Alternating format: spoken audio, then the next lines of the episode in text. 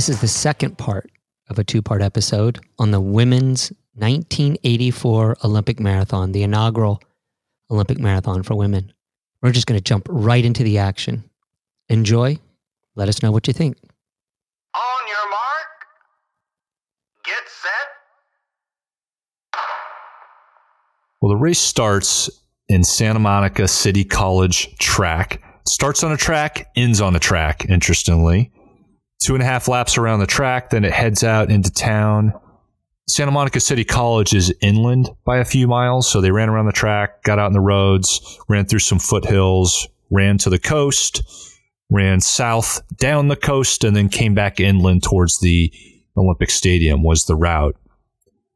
So after they left the the city track, they hit the mile point pretty quickly. They they came through at 525, except then they had a few miles uphill, which we just had a late discovery on some of this course description, but they had about 200 feet of climbing in around a 4 or 5k period, which made their split, their 5k split not uh, especially fast. But what happened right around that time is that Joan Benoit gets off the front and she didn't make a strong move. It it wasn't it didn't look aggressive on tape. It's just like she just moved a little bit. She got a little gap. And if you hear her talk about it, she said she just was not feeling comfortable in that pack. I think she was bumping into people and just wanted to be on her own. And three miles or so, she went on her own. And then she skipped a water station right around there. I think it was right after she got a little separation to get a, even a little bit more time advantage. She blasted through the first water stop to much criticism, but that gave her, I don't know, a few more seconds and maybe just a little bit more confidence that other people were going to slow up a little bit and she could press the advantage. And from that point forward, there she was, white cap, all on her own on TV. And that's what I remember. We talked about seeing this as kids on TV. I just remember seeing her and that white cap out there all day long. It just seemed like it went on forever, didn't it? Yeah, you know the the subtext here too, Jeff, going in was it was going to be hot. It was supposed to be really really hot. Um, people were expecting unseasonably warm temperatures, um, and you know, you, have got um, Joni wearing uh, a, a, you know a Beardsley painter's cap, um, and they're all wet before they get out onto the track. You know, they're doing everything they possibly can to be ready for it, and it turns out that the doesn't really materialize. Yeah, it's about think about sixty to sixty five degrees. It ends up, um, and but it you know in L.A. it's dry and it doesn't feel quite as as warm as that typically. Um, so I think in a lot of ways, people were thinking this move by that Joni made was suicide.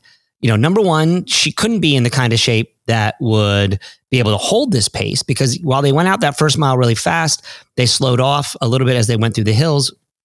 And then they get back on to a pretty quick pace. And Joni just starts, you know, after that 5K point, she just slowly but surely ratchets it down, ratchets it down, ratchets it down. By the time they get to the halfway point, she's already 90 seconds ahead of the rest of the pack. And you say, what the hell happened, Jeff? Like, what happened to this supposed like slugfest that was supposed to go on between these four women right. protagonists that were supposed to knock the snot out of each other? They you expected them to be shoulder to shoulder, like in a like a boxing match where they're throwing blows at each other. It doesn't materialize. Joni gets away and stays away. But that tactic going so early in a long event like this I mean, who attacks early in these type of events? People who are not supposed to win, right? Not the favorites. I, am trying to think of another race where a favorite attacked and went solo from mile three in a marathon, and I'm not sure I, I can think of one. But I'm also not one that ends well. Not the, not right. one that usually ends well for the one who makes that move. Right. You know, Frank Shorter said um, in one of the books that we read, Frank Shorter said that in his opinion, this was the best run Olympic marathon in the history because the woman, no one expected her to make that move. To make the move had to be bold and strong and absolutely committed. If you mess it up, the kind of like you, you, that you don't, that's just, that's really fucking it up, right? On national television, she's an American in her home country. Like it took, it took elephant balls to do that. It took absolute guts to make that move. And yet she does it in the, in the same way that Joni did everything. She just slips off the front, goes off and does her own thing, runs her own race like she did every mile of all the training that she did throughout her career. She rarely ran with other people. She always trained in Maine. She was always on her own. She'd gone through an incredibly hot summer where it was actually warmer in Maine for many of the times that she was doing the work that she was doing that it turned out being on the Olympic on uh, on the day of the Olympics. And she stays away. Not only does she stay away, Jeff, but she keeps getting faster. She keeps by the time they get to 30k, so 18.6 miles, she's already nearly two minutes ahead of the pack. At this point in time, Greta's like, she's got to be saying I'm fucked. Like, there's no way that she can make it up. There's no way that she can change what's going on here. Like, it, the die is cast. Yeah, you say there's no drama though. I think there was some drama around people who really understood racing and marathoning must have thought that this was a desperation attack. She's giving it all too early. Surely Greta is just going to start reeling her in. Greta's going to pick her point and she's just going to start grinding and she's going to pull her back. Now, it never happened. Greta did make the effort. So you say around 30K, there was the almost a two minute gap. Greta starts pulling her back a bit, pulls back 10 or 20 seconds by 33K. But when she gets to mile, when Greta gets to mile 22, 23, it sounds like she just capitulates and says, This is over. I've got to protect my silver. I just, I've, I've got to run in and, uh, and, and stay strong and, and not get overtaken at this point because they were spread out two, three, four, were probably within 30 seconds of each other. And I think it was anybody's guess what that uh, two, three, four order might look like, but it did look locked up for for Joan by mile 23.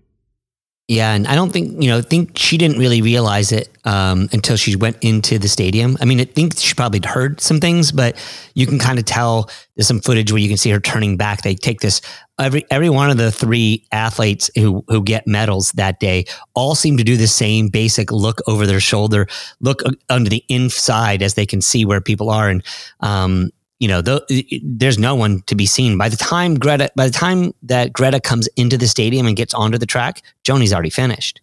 Right. Um, so it was just an absolute masterclass, devastation of the greatest women's field assembled in a marathon to that point. Now, of course, there hadn't been many, but it was, you know, of the top 10 women of all time, those four have got to be included in, in the category in my opinion. They're four of the top 10 um, women runners of all time. And they were all on that starting line, and Joni made them all look silly.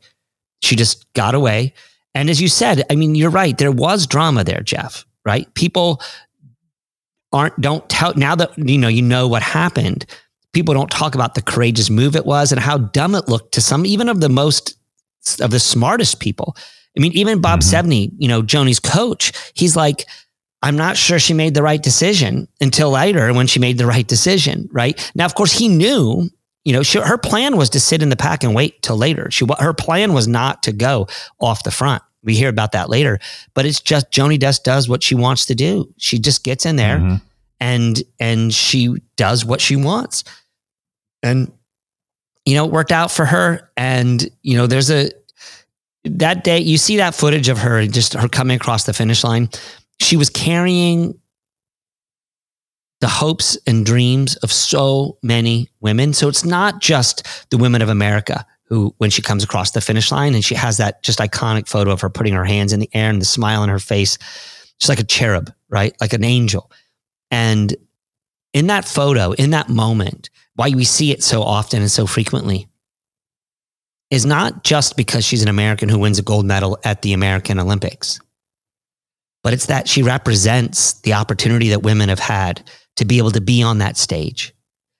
And for a woman to do it in the way that she did it, where she basically goes off the front in an aggressive, tough, bold, and ballsy move, and to pull it off in her home country in against the greatest assembled field of all time. I mean, at that time, it just solidifies in all people's minds how amazing that performance was. And women from that day basically say, Yes, I can.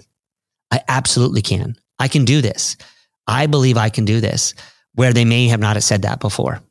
So finishing order and finishing times. Joan comes in at 224.52 for the gold. Greta, minute and a half behind at 226.18. Rosa Mota overtook Ingrid Kristiansen around the 35K mark. And she finishes Rosa with a 226.57 and Ingrid Kristiansen less than a minute behind. And I thought Greta was incredibly classy. This is what you want to see from an athlete, but we've got a clip of her post race interview, just a, a, few comments of hers, as well as a few comments of Jones that I'll go ahead and play. I'll start with Greta. Well, you still rank with her as having had uh, one of the two or three greatest careers in the history of women's marathon running. What is ahead for Greta Waitz?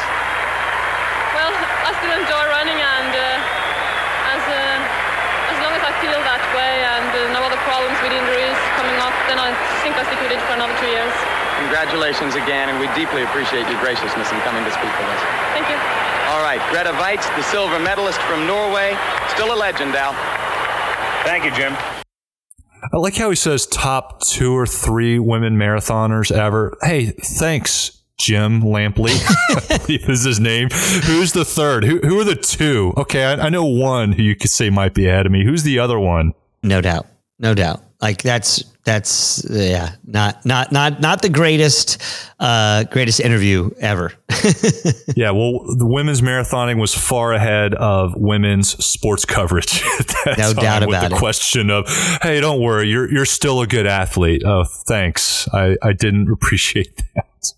Yeah, you know, one other point I want to make before um, an interesting story about uh, about Joan is as they got lined up to go out onto the track at Santa Monica, she's in line 50th in line, 40th, 9th, or 50th in line, and she said to herself, she she remembered um, her mother's uh, one of her mother's favorite Bible quotes, which was, um, "The first shall be last, and the last shall be first.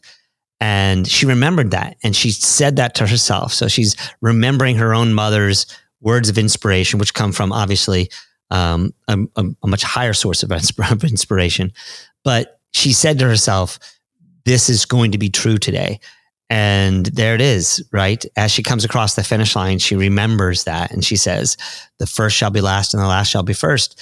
Like, what a great what a it, it, works that way in sports you know how many of us have had these kinds of scenarios where we have premonitions or we have ideas or we have things that help us take away the little bit of the the, the overwhelming nervousness of getting on a starting line of, of the most of some of the most important races of our most important experiences of our lives and we remember things like that thought that was just an interesting an interesting moment and um, pulling in not only not only you know this great quote, but also the experience of her mother and that importance of her mother is what what we think about when we're standing on a starting line, how at the end of the day it plays out at the finish line. There she was. Mm-hmm. She was mm-hmm. last in line, but she was the first one across the finish line. We got a few comments from Joan Benoit. The finishing section, I watched that on video. The sound when she came into that stadium 80,000 people, even on an old video recording, is unbelievable. You can feel through YouTube the strength of the applause as she came in. There was, really wasn't much of a race call. And so if we played it for you, you would just hear a lot of static and loudness. There really wasn't much to hear from that clip, but she does make a few comments after the race, which we'll play here. Decided uh, about two months ago I'd have to run my own race no matter what happened and I was very comfortable the entire way. And I, I just don't believe the race is over. Waitz, who finished second for the silver medal, said she was slowed by the humidity and the 76 degree heat. Portugal's Rosa Mota came in third to take the bronze medal. The most agonizing moment of the race came as Swiss marathoner Gabriela Andersen Schiess staggered into the stadium, struggling to complete the final 400 meters. Yeah, and that's an iconic moment that a lot of people pay attention to. Jeff, we didn't we didn't cover much of that, but you know that day was um, not not just won by Joan Benoit and um, an incredible win for the United States, but there was also this other subtext, something that that this particular athlete was really worried about. Andersen Schiess was like, I, I read, I heard an interview about from her on it, and she was basically like, she was really worried when she came across the finish line afterwards, after she saw how terrible she looked. um, that once again women were going to be relegated to not being able to run the marathon because someone might be able to say that she'd had this that this is what would happen if women were allowed to do distances and run at this distance. Thankfully, that didn't happen. But you know, it it it's not. It's more an image of the agony of defeat and what happens when when sometimes life just throws at you. You know, who knows the number of things that went wrong because so many of those other women were fine on that day, but she ran into some trouble. And yet, why is it that you know our, our media wants to play up these terrible, horrific situations?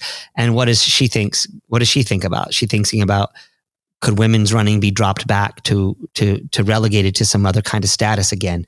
Um, thankfully, again, that didn't happen. But um, you know, it, that wasn't in her mind. You know, her mind wasn't the tragedy of it. Her mind was get me across that finish line. I want to be right. a finisher in the in the first women's Olympic marathon. And God, I hope this doesn't hurt women in the long run. Yeah, and her the image of her struggling around the track but finishing is just as iconic and, and maybe even more so if you search 1984 women's Olympic finish. I think you'll see more more images of Gabriela Andersen Schiess than you will of Joan Benoit. Which is just sad. And I'm sure it's sad for Schiess as well. yeah. Sure, that's not what she wants either. Agreed. All right. So getting into post Olympic career, because really we looked at these four women across a decade, with the Olympics being pretty much in the middle of it. So, what, what do you have to say about our our winner post Olympics headline and summary of what she did later?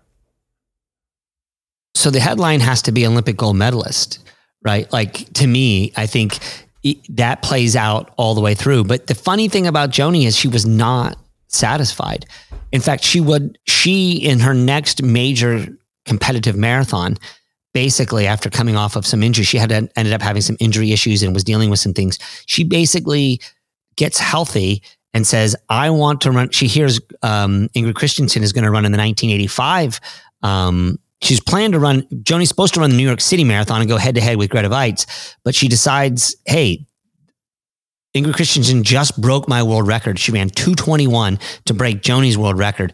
And she basically asks Fred Lebow, the race director at New York City, Hey, I need to skip out of your race because I got to go head to head earlier with Joan, with Ingrid, who's running it at, at Chicago. So once again, Joni, she just wants to prove her worth. She wants to prove what she's made of and what she's capable of. And so I think, you know, Olympic gold medalist, but I'm not, I'm still hungry.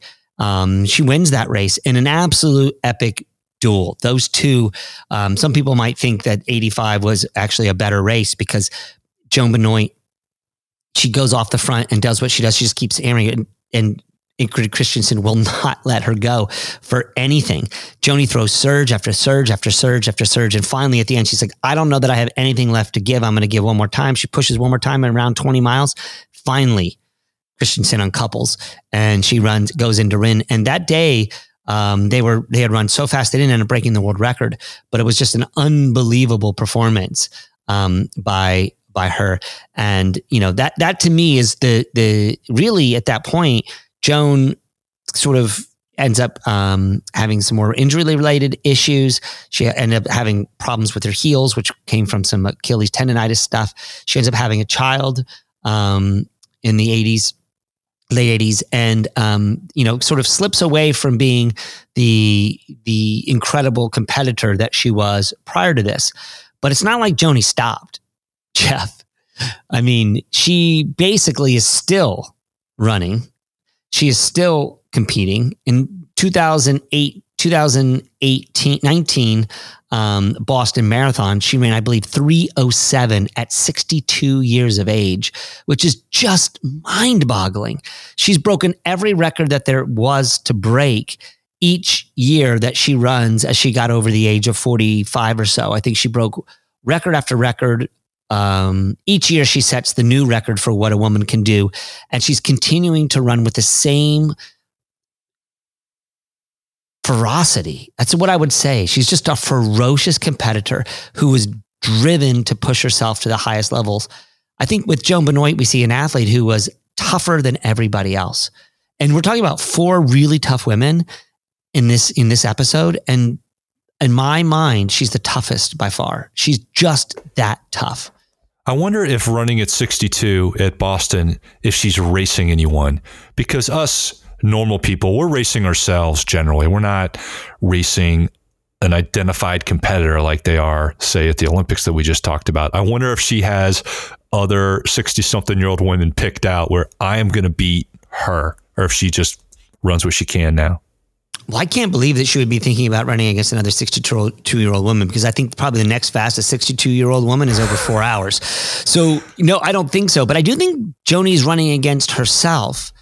But Yeah. and she's running against herself in a way that we should all be running against ourselves.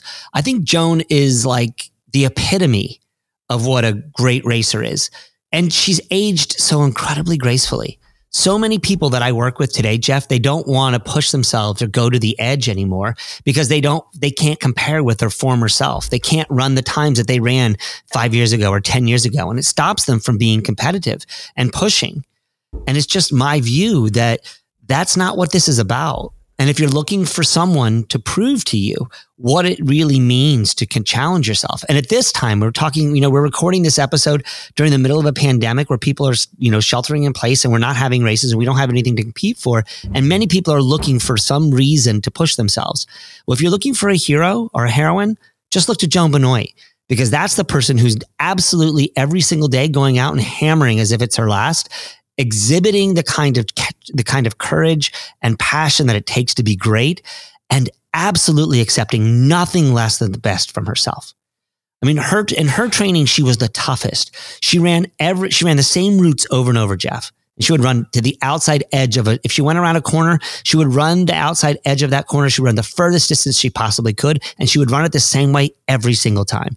She was impeccable. She was conscientious and she just flogged herself mercilessly. And that's one of the reasons why she got hurt later in her career. She could not sustain the level of 120 mile weeks, 20 mile pounding run. I mean, she would just hammer herself, always tr- challenging herself and running harder and harder and harder to her own detriment. She overtrained in a lot of ways, but, um, but you can't fault her for it. You know, as she got older, she figured out new ways to handle it. And look at her now. She's running with this. I imagine that the results that she's doing today, 62 year old woman running at 307 marathon, she's probably disappointed with that result. You know, it probably is age graded nearly as good as her events that she ran when she ran 222 at Boston in 83. It's crazy. All right, to think we'll, about. uh, we'll, re- we'll research that one later. Call that. I'm surprised we didn't go down that rabbit hole. We're going to talk about some other rabbit holes in a few minutes. Uh, but getting to the others post race or post Olympics careers, uh, I'm going to talk about Greta again. So my headline for her is took title to New York City Marathon, still at the top, but not alone. Mm. She was she was no longer unbeatable after the Olympics, and I think people looked at her differently. Yeah, no, she didn't go I- away. She kept winning races. Uh, she won a total of nine New Yorks, not consecutive. I think he'd said consecutive earlier. She had a couple gap years in there for kids and injuries, but um, she won in 84, 85, 86, 88. She won the 86 London uh, marathon, but she didn't really in the late 80s she she wasn't the same so I, I think her 88 victory in new york city was her capstone major victory um, but she was pretty solid throughout the decade and we're going to debate this decade in in a few minutes yeah, with Rosa. sadly, she she she died um, at a young age steve you mentioned this earlier but she died of i believe ovarian cancer in her 50s well, she wouldn't say what cancer she had. She, she, ah she- that's right Remember, I mean, I think she did. I think it ended up coming out what she had, but she said this is a personal issue. This is a family issue. What she had, Mm-hmm. Um, which just goes to show how she was so reticent, so private, and a lot of that I think really does have to do, Jeff, with the the mercilessness that she was assaulted with by her own country. It's almost like Norway was like the great, like the British press, right? Just could never be enough, could never do enough, and was always you know, and, and this getting second at the Olympic Games, they never forgave her, forgave her for it, you know? Um, right and one thing about Greta, I think that's really important to talk about. I mean, I know, I guess we might get into this in a little bit, but you know, why did Greta not cover that move?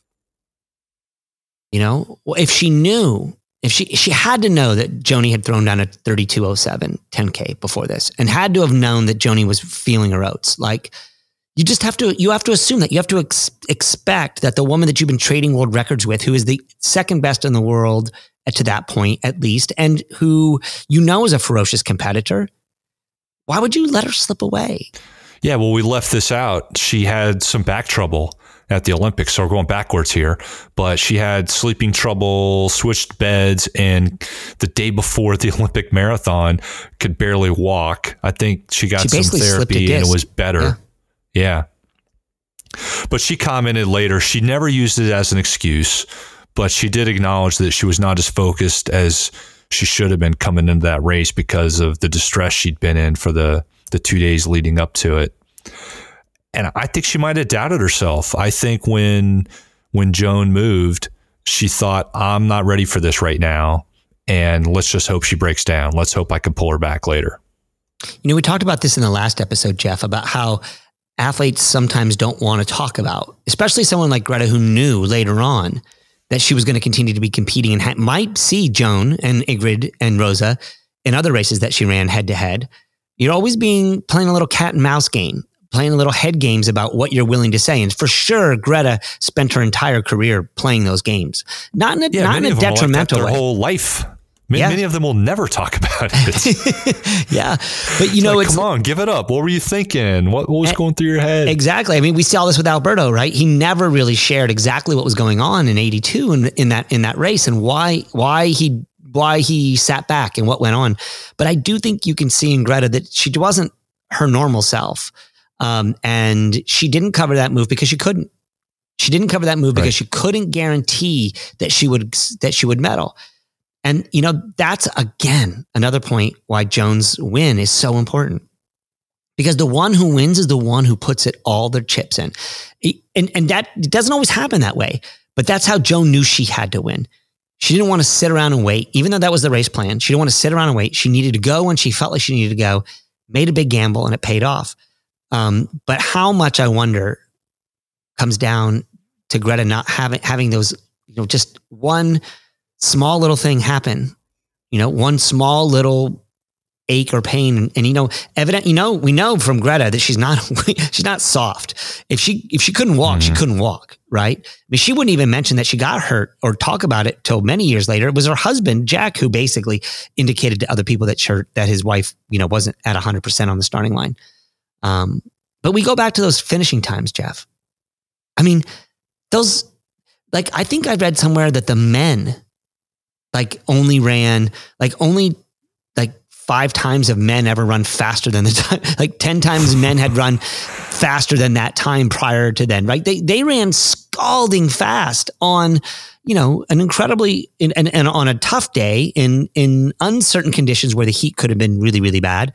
And they ran really, really fast. I mean, that was the best, you know, did the best women, women, woman win that day? Certainly the best woman that day won. There's no doubt about that. And there's no question that she won it because she was bold and she was won it because she was so aggressive. But anyway, we should finish with the other two. So Rosa Yep. runs next, right? And and the the quote for her is is this. The the headline for her is she just gets faster and faster and faster. Throughout her entire career, she gets better and better and better. Um, every race seems seemingly she gets better than the one before it. And it's crazy to think about because she ends up um, going from this point in time, right? She beats Ingrid Kristiansen after this at 84. I mean, so listen about this. They run in, in August and then they run mid, I mean, at this point in time, Chicago's mid, late October. Kristiansen and um, uh, Rosa go head to head there. She beats her for the third straight time. So three times in a row, she beats her in 84 at Chicago. She runs 223 in Chicago in 85. She gets beat by Kristiansen, okay, but she runs 20 seconds behind her, 223, right? That's the year that that that Joni wins, right? 86, she wins the world, the European championships again. Then she wins Boston in 87. In the 87 World Championship Marathon in Rome, she wins again, runs 225, wins that race, Jeff, by seven minutes ahead of second place. Like the woman just keeps getting better and better until finally in 1988, she gets the crowning achievement. She wins the 1988 Olympic gold medal in the marathon, the second medal afforded at the Olympics in a women's marathon. And how many people before we had this episode, Jeff, knew who Rosa Mota was? Right. Not to You know? mention, she won Boston in '88. Who who races Boston before the Olympics? Does anyone do that now?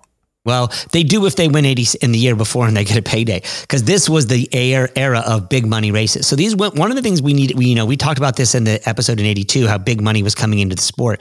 By this point in time, there were big dollars for winning these races and big appearance fees for showing up to the races that you'd won. Mhm. In fact, these women weren't making money by running the 1986 European Championship or the World Championship or the Olympic Games. So they were hitting up all these other races. And that's why that's why Greta Waitz. I'm not saying she was after the money because at that point they were probably doing just fine. But she ran the same race over and over again and won that race every every year because it was a substantial and significant payday to just sh- to get on the starting line and then to win the race. But you know that's the thing. The one the one sad thing was in 1991. Um, you know, she Rosa has um, has to get a remove a, an ovarian cyst. Um, and she has surgery in 1991 and she never really makes it back. She starts to get her fitness back. She gets in a really good spot right before the 92 Olympic games in Barcelona, but she gets hurt right before it, like in like two weeks before it or something like that. She can't show up to the, to this, to the start. And from then on, she pretty much is that her career is over as a, as a competitive athlete. But up until that Mhm. point, Jeff, I mean, she just won nearly every race that she ran. Arguably the best marathoner. I mean, I don't, I mean, not arguably, almost inarguably the best marathoner after 84. Um, I don't think there's any doubt that she was. She won the European championships, the world championships, and the Olympic gold. I mean, how can you, who, who, who could have done better? Right. Yeah, I'm not, I'm not so sure about that. We can debate that here as, as we get through Ingrid Kristiansen. Because I'm going to talk about Ingrid Kristiansen. Then we're going to talk about the decade. So, my headline on Ingrid Kristiansen is From the Shadow to the World's Best Distance Runner with Only One Asterisk. Uh, and that asterisk would be lack of an Olympic medal. Yep. But her run, so she wins the London Marathon. She'd won it in 84 before the Olympics. And this was prior to London shifting to the fall. Uh, she wins in 85 in London, setting a world record. She wins in 87 and 88. She also wins Boston in 86 and 89. And she's got this run in 85 and 86 where she sets a marathon world record in April 85 of 221.06, which lasts 13 years. In 86, she's the first unbelievable. right. She is the first woman to break 15 minutes in a 5K. So now she's at the other end here. And she also runs a 1437 in 1986 in the 5K.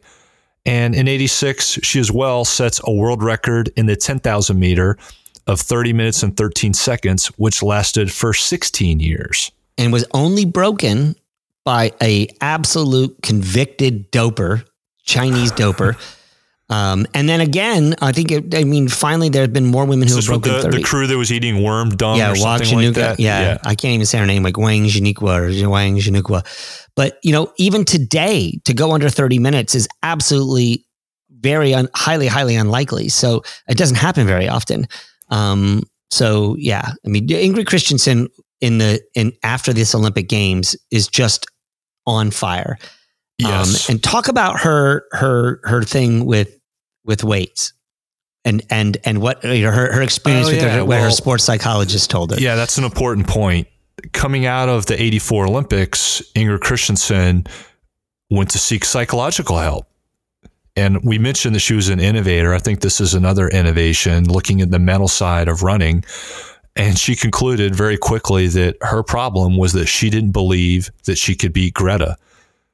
And she did some deep psychological work and said, Yes, I can. And just lifted that burden from herself to that lack of belief in beating her or anyone. And I think it just completely opened things up for her. And she had an amazing decade, which gives us a chance to talk about who had the best decade of these four. And I don't even know what your answer is, Steve. We were batting around the, the whole concept of discussing this, and you seem pretty firmly convinced about whoever it is you're about to tell me won the decade. Yeah. So, who and why Well, was the I- big winner here. You just outlined all the reasons why Ingrid Kristiansen was the best athlete of the decade. Um, she had the best range. I mean, I think Greta had range, but Greta lost her range later. You know, Greta's range we see happening in the early in the late seventies, not in not in the early eighties. Um, once Greta moves to the marathon, she pretty much stays at the marathon. Um, Joni wins crucial and critical and the biggest races, right? She wins 83 Boston, she wins 84 Olympic Games, she wins the 85 Chicago. These are huge, huge iconic wins, but they're not enough. I mean, and she has world record after world record, but I don't think it's enough. And Rosa Mota wins the Olympic gold medal in 88, but she doesn't have enough range. I think Mhm. that one of the reasons why you have to put Ingrid Kristiansen at number one, um, and I would put Greta as number two, to, to be honest with you. So I think Greta is the second best of the decade. But I think that the way that the level of competition and the skill set that she had before 84 is underestimated. You know, people were talking about Waitz, Greta Waitz, and people were talking about um, Joan Benoit, but they were all afraid. They were all worried about Kristiansen. And if Kristiansen had had a better day, they could have easily have turned out to be different. She was hurting that day from the very beginning. You can see it written all over her face in the video footage. She is not in a good space. Um, but after that, she goes on a tear, breaking world records, running at every level at an unbelievable level. And here's the thing. The only reason that you could possibly say that that she can't win the athlete of the decade if she wins the 1988 Olympic gold medal in the 10,000 meters, which she was in place to do, right? She was on that starting line and everybody thought it was a foregone conclusion that she's going to win the Olympic gold medal in Barcelona in the 10,000 meters. She gets about one mile, two miles through the race, and she breaks her foot, Jeff. In the race, eight laps in, she breaks her foot. She finishes that race and she wins the Olympic gold medal. There's no doubt that you have to. I think you, you at that point in time, you have to crown her as the greatest of the dist of the decade. And so my view is there's absolutely nothing she did wrong to stop her from getting it. Because in my opinion, even though you don't put that gold, gold medal around her neck, she won it. Everybody knew she'd won it. Everybody knew she would have done it. All she had to do was get to the finish and she couldn't. And she was stopped by not some weakness, but by a broken foot. So that's who my pick is. And I, I know it probably is a bit un, unconventional. It was who I thought was the winner of the decade before we went into this. Mhm. Um, but I do have to say, um, I, I, I have to say that Greta's, you know, the, the argument for Greta was going to be something around world, around what she's done in World Cross because she won so many World Cross titles. Um, and you know that's and I don't I, I think Kristiansen won one or two. Um, I don't know. You probably have the date data there, but I don't remember if she won any of those. She mostly was a track runner. She didn't run cross that much. yeah, but- in, Kristiansen won one world cross country title. She placed third twice, but Greta won five times. Yeah. and was third once. which many Greta people. also had Mhm. world records. yep. also had some range. So I- think we we had this grid where we're looking at majors that they won, other championship events that they won, and if you scored out, you pick some reasonable values for those different type of victories. I think the math says Greta wins. I think the math overwhelmingly says she wins, but my heart says Ingrid wins. If if you look at her dominance in the in the later part of the a more competitive period in the late 80s compared to a lot of Greta's stuff was before pre 84 before it was as competitive. Yeah, and you have also at this point in time, you've got women because of 84, women recognizing the value and where they can position themselves, where they can put themselves. You also have the East the you have the the Germans, the East Germans, and you know soon to be all Germ. I mean, soon soon to be all you know Soviets um, all together. The you know the, the level of comp- competition in those years when Ingrid was on fire and she was so far ahead. That's the other thing too. One thing we want to talk about here, Jeff. These women were chasing sub 220 and almost got it. It takes Mm-hmm. 13, 14 years before women can, 18 years before women can get anywhere near what these, these women were doing. I mean, Joni and Joni and Ingrid were basically beating each other over the head. I mean, we had three women on one day in 85 at Chicago. Three women go under 220, go at 223, right? Like that's crazy. That that's crazy. You, you probably didn't have three women run under three two three twenty three from 1990 on. you know, you know? so it's like that the level of competition for these women, and um, you know, Ingrid looks a little bit like she's missing out on a little bit when you compare it to the gold medal that both Rosa and Joni get, and with the the records that and the things that that Greta did earlier. But nobody was competing at the level and the kind of competition that Kristiansen had. And to run 30 13, I know people don't really understand the 10,000 that much, but I do. To run 30 13 and to run what was it 1447 or 14 like, uh, like, unbelievable. She broke broke 15. Yeah, And she bro- 1437 in the 5K. 1437 and 3013. Those are mind boggling times to be running in 86, 87. Mind boggling. And, th- and to say that the only reason that you don't give her the, the, the nod for the decade is because she didn't win a gold medal. She didn't win in a medal. She didn't win a gold medal.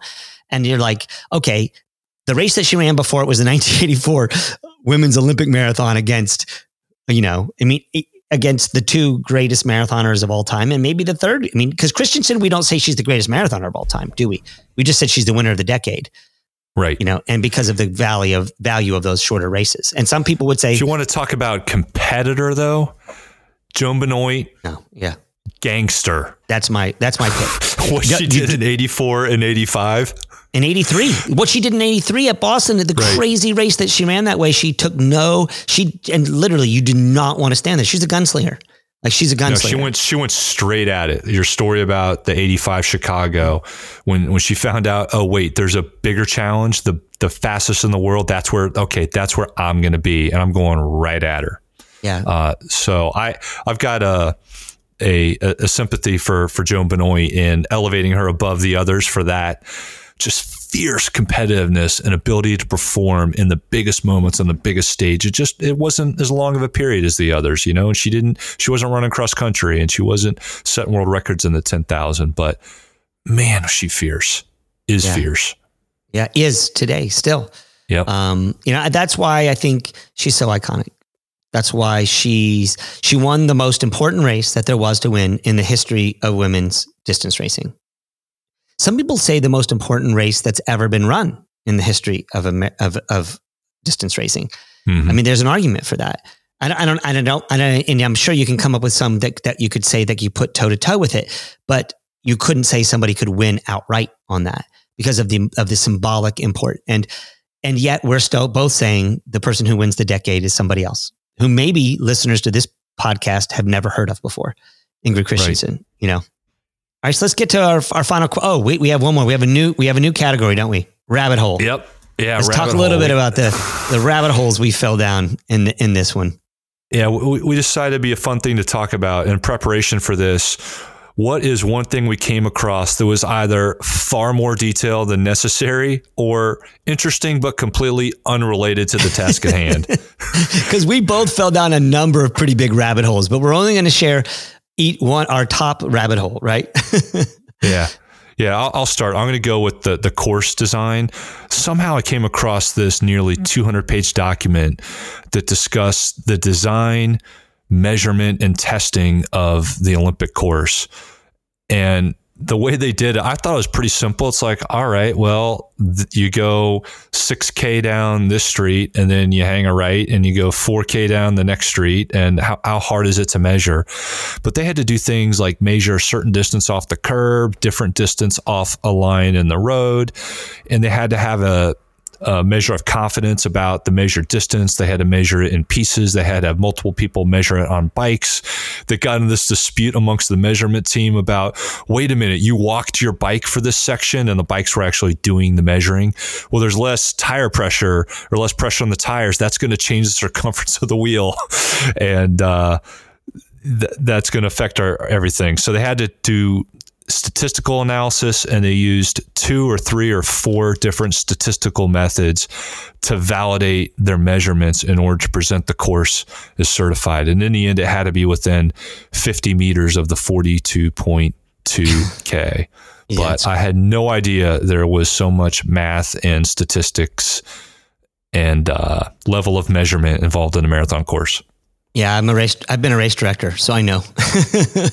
and we, they now have men and women who are basically designed to do that like for races. Like the, each the USATF now designs. There's one person that does that in your region, and they and they do every course. And um, and you'd think, oh well, that seems like a monopoly. Like one person. Believe me, it's not a job anybody wants except for somebody who really wants the job. And they've got to be exacting and really detail oriented. And yeah, it's crazy. So my rabbit hole was going down, looking at the career of of, of Joan Benoit and following the career of her coach, Bob Sevene, who was basically an iconic character. He's still alive today. He coaches in California. He's a coach of a small school and college there.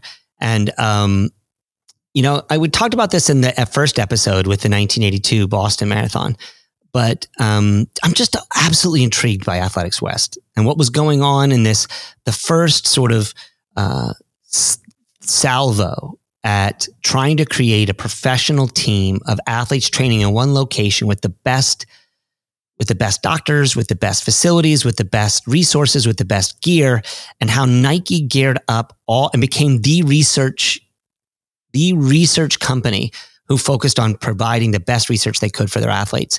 And then the the dark side of that, like were there, there's a lot of um, questions about what was going on at Athletics West. There was um, one tragic death that maybe people thought might have something to do with um, with with drugs. And I found down this rabbit hole of this book, Jeff, called um, Swoosh. It's the unauthorized story of Nike and the men who played there, um, but written by a woman, J.B. Strasser. And this book I mean, I got 300 pages into the 500 page book and said, I have to stop reading this. It was absolutely intriguing.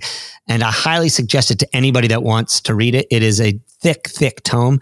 Um, and it's not uncontroversial. Like there is very controversial even to this day, but it was written, I think, in the late eight, it was written in the early 90s.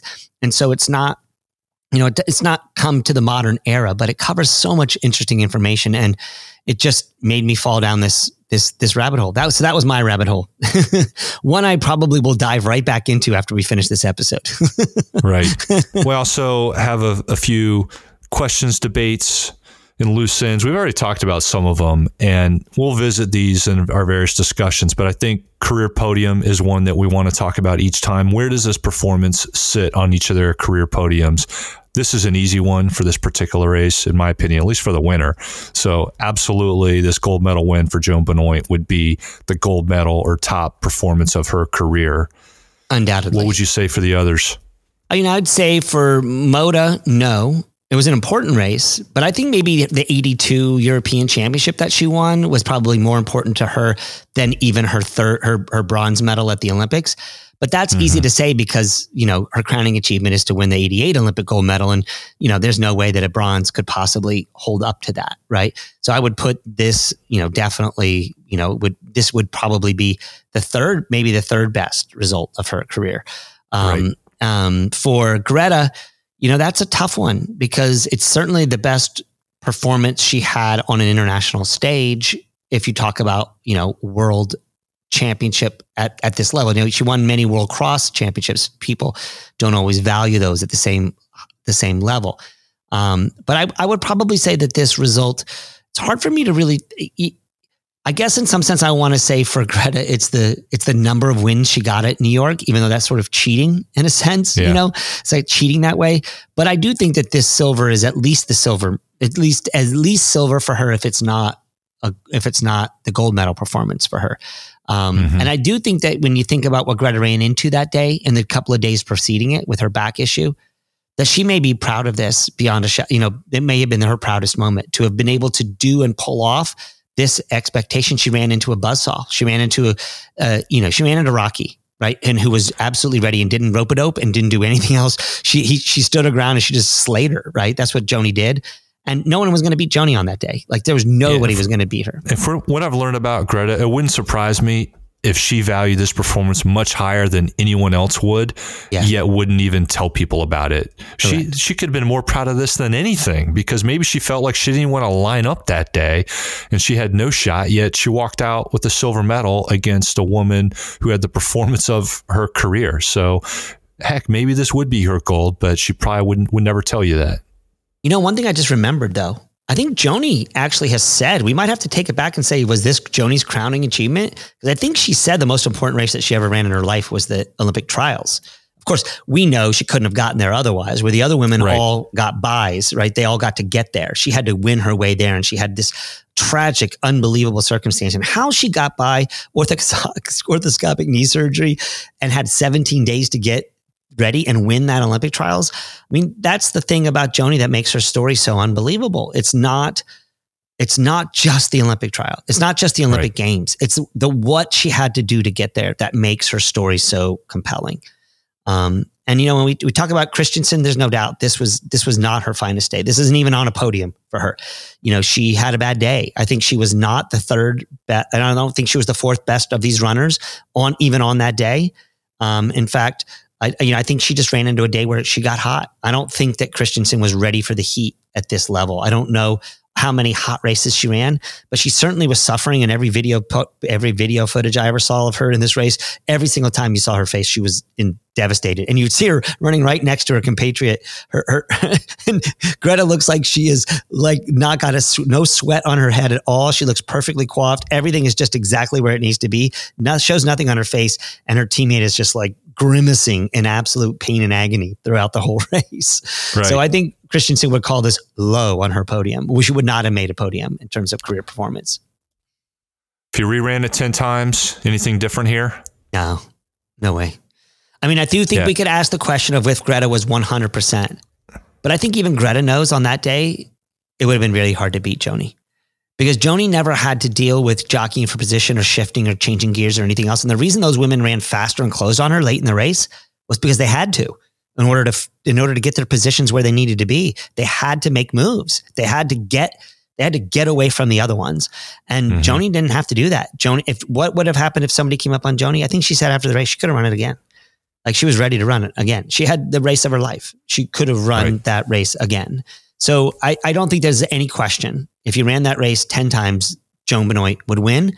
Um, but I do think, you know, when we talked about this yesterday, we did a little prep on this. We did, we did argue that maybe there were chances given certain circumstances being different. You know, if Joni hadn't, if Joni had not had the struggle and had the surgery and she hadn't had that time to recover, would she have run herself into a hole? Because Joan has talked about the fact that she maybe have overtrained herself and put herself into a position where she wouldn't have been ready to win the Olympic gold medal if she had been um, not gotten hurt. You know, that's something she's talked about. So then you say, okay, how far back do we go before we talk about running this race again?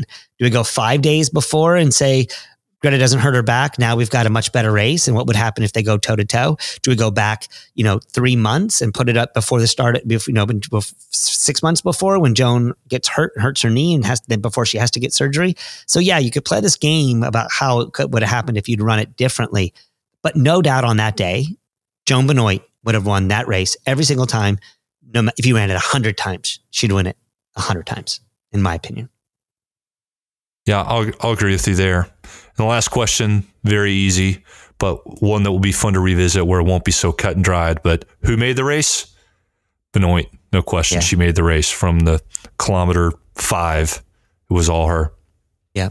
And, you know, she she made the race and she made women's running history. She made the race and she made women they have the ability to run strong and to run tall and to be proud of being equal to men. They could do exactly what men could do. And Joan proved it. It had already been proved by many women before her. She says she was not the first string. She was not the first who she stood on the shoulders of giants. But it took Joni for us all to pay attention because we don't Mhm. know many of the names of those other women. We don't know them in the same way that we don't know Bobbi Gibb in the same way. We don't Jacqueline Hansen in the same way. We don't know Cheryl Bridges in the same way. We don't know even Kathrine Switzer in the same way. It takes Greta Waitz Waitz to change the game when she runs New York City, then go under 230 in 83. I mean, I mean, in, in 70, in 1980, when she, 1979, when she went under 230, everything changes from there. Not only is there a woman that people can look at who could do this and do it like, like, who, who looks like she could do it any day, and she's obviously a professional. But then you have women, at more and more women trying to compete with Greta. So now you've got the level of playing field raising up to a point where we get an opportunity to have these four women standing on a starting line, April 5th, 1984, try to determine who the greatest is. And Joni comes out on top. changes running forever. You know, I read a book in preparation for this. It's a new book that came out relatively recently, two years ago, I think, by Amby Burfoot called First Ladies. And he argues that the most important woman, he, he talks about many of these women. And I highly recommend this book as a resource for anybody who wants to look into women's running history, especially US running, women's running history. Guess who he picks as the most important, most influential and important woman runner of all time? Benoit. Oprah Winfrey. I, I scoffed too. Corps Marathon. I scoffed too. I scoffed too. Till you recognize that yes, there was a running boom that happened in the 70s and the 80s, and there were many more women that did run, but the sheer numbers of women, we didn't. It took it took Oprah Winfrey running that Marine Corps marathon and struggling in 1992. Through, struggling I remember all, because uh, she beat my roommates who ran the marathon that year. struggling through all the things that she struggled through. You know, I, I remember scoffing about that at the time, but Amby, I, um, I totally recommend that read because he definitely made me think. I don't agree. I don't think that Oprah Winfrey is the most important woman runner. I don't believe that. But I believe that Joan Benoit is the most important. And I put Greta Waitz as an, it, almost like they're hand, holding hands. You know, yes, mm-hmm. I we, we I call 1980 the ni- the 80s is the Kristiansen decade, it just fails to compare to the weight of the work that Greta did and the ferocity that Joni had to beat her. And then the way that changed everything for women's distance running um, to the point now where women are on equal footing with men. In fact, frequently women are beating men on a consistent basis. If they go out over the distance of a marathon and into, you know, we had Ann Trason in in the early 90s win the Western States outright, where she beat all the men in the race as well. So we're now got a level, a playing field that is completely different. Yeah, men will run faster because of physiology and a few differences, but men's races aren't looked at, I think, in any more valued than the women's races are. And it takes Joan Benoit winning the 1984 Olympic Games in the marathon for that to happen. Doesn't happen without those protagonists. Doesn't happen with all four of them making this race be as important, as critical, and crucial as it is. Cool. Well, thanks to everybody for listening. I think that wraps it, Jeff, huh? We went on a little well, bit. We we did, and I did learn that Lionel Richie sang at the closing ceremonies and sang a nine minute version of All Night Long, which we're Oh, now going to play for you. nah, just kidding. We're what should we play on the way out, Steve? let's play the best song. Let's play let's play the number one song. Thanks everybody. Thanks for joining us.